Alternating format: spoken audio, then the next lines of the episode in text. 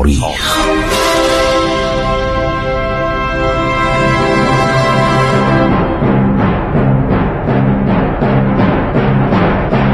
کاری از گروه جوان و اندیشه رادیو جوان.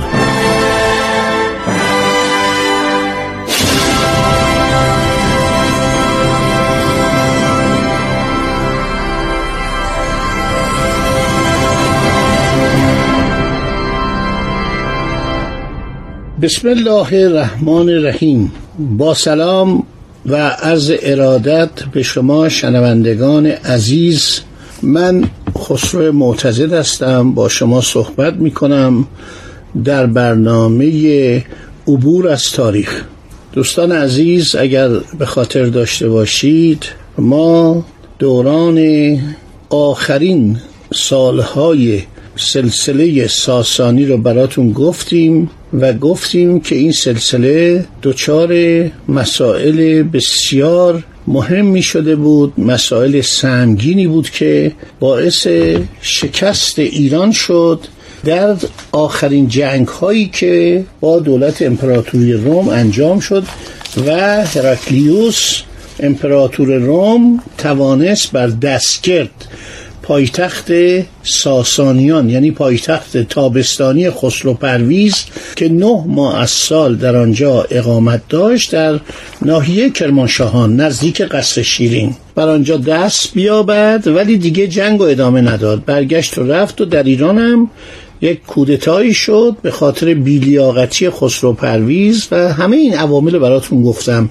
علل و عواملی که باعث کودتای شیرویه شد و همینطور اعدام خسرو پرویز که شاهنشاه ساسانی رو بعد از 425 سال که این حکومت این سلسله حکومت می‌کرد و سلطنت می‌کرد اعدامش کردن. یعنی رسما اومدن یک چند نفری با ضربات دشنه و با ضربات خنجر و شمشیر پادشاه رو کشتن و ملکه شیرین همسر او هم خودکشی کرد و گفتیم که شیرویه بعد از نه ماه و بعضیا گفتن کمتر عرض شود که بر اثر بیماری تا اون درگذشت. دیگه هم گفتن که ایشون مسموم شد.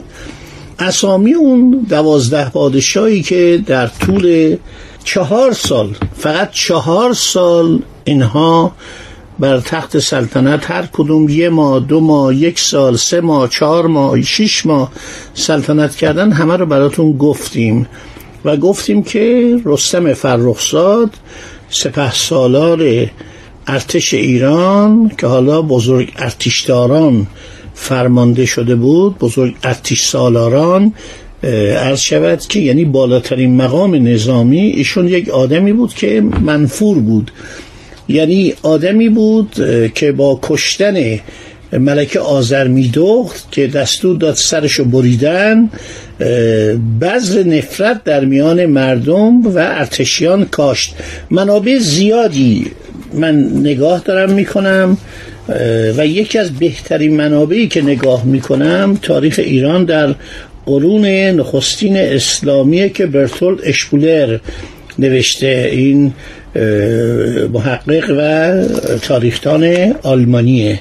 همینطور کتاب تاریخ استاد فقیدم جناب آقای دکتر محمد جواد مشکور تاریخ سیاسی ساسانیان. اینا رو من میگم که شما اگر یه موقع خواستید مطالعه کنید به دست بیارید. یکی از بهترین کتاب ها درباره ایران کتاب خانم نون واو پیکولوسکایا.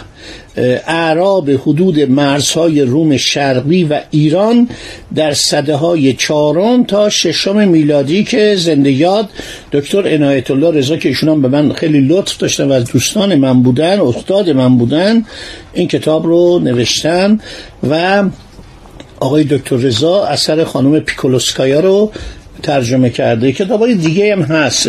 کتاب کلسنیکوف رو اشاره کردم. از شود ایران در آستانه یورش تازیان. کلسنیکوف که مرد دانشمندی بوده روسی بوده. روسا خیلی از ما مدارک و اسناد دارن و به خاطر اینکه روابط هم بسیار قدیمی با ما داشتن مخصوصا از دوران صفویه از دوران شاه که ایوان مخوف به ایران اسلحه میفروخت یعنی توپ میفروخت به ارتش شاه بعد بوریس گودنوف که تزاری بود اخیرا در فضای مجازی دیدم که یک تخت سلطنتی تلانشان بسیار زیبایی هدیه کرده شاه عباس به بوریس گودنوف که امپراتور یعنی تزار روسیه بود. این هنوز تزار هم نشده بودن. پادشاه مسکو به اینا می‌گفتن. و اینها در طول تاریخ خیلی با ایران رفت آمد داشتن. از قرن 19 هم که اومدن ایران رو گرفتن. هر چی کتاب بود بردن. بعدم کتاب های ایرانی قدیم کتاب های تاریخی تمام اینها رو بردن. و باز هم در طول قرن 19 هم تا قرن 20 هم اینها تا سال 1917 که دولت روسیه تزاری عرض شود که منقرض شد به وسیله بلشویکا کمونیستا اینها کتاب های ایران رو می خریدن آدم های دانشمندی تو اینا بودن. مثل مینورسکی کم آدمی نبود آدم دانشمندی بود. مثل نیکیتین اینا دانشمند بودن. ما خیلی از اینها از نظر تاریخی سعی می‌کردن که این آثار ما رو از ایران ببرن. چرا؟ برای اینکه مستملکات ایران یعنی ایران قدیم باستانی مثل قفقاز مثل سرزمین های مرو و آخال و نواحی شمال شرقی خراسان دست اینا بود. از نظر نظامی اینا تصرف کرده بودند و اینها ملل ایرانی نژاد و ملل انیرانی نژاد.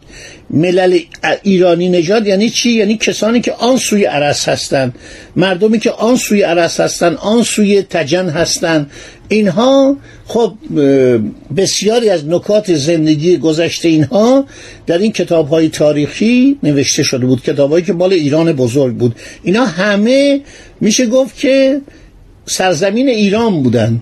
یعنی جغرافیا محدود نمی‌شد. ایران شامل فرهنگ می‌شد شامل تمدن می‌شد.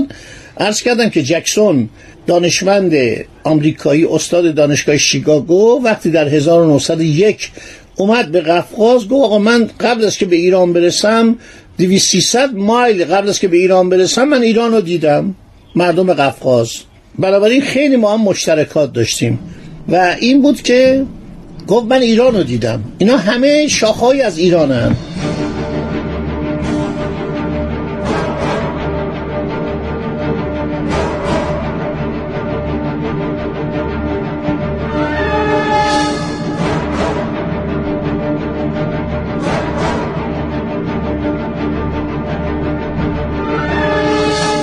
بنابراین عرض شود که ایران بزرگ در اون زمان در زمان ساسانیان که مورد نظر ماست یک کشوری در حدود مثلا سه میلیون کیلومتر مربع بوده و بعدم دولت ایران مزمحل شد.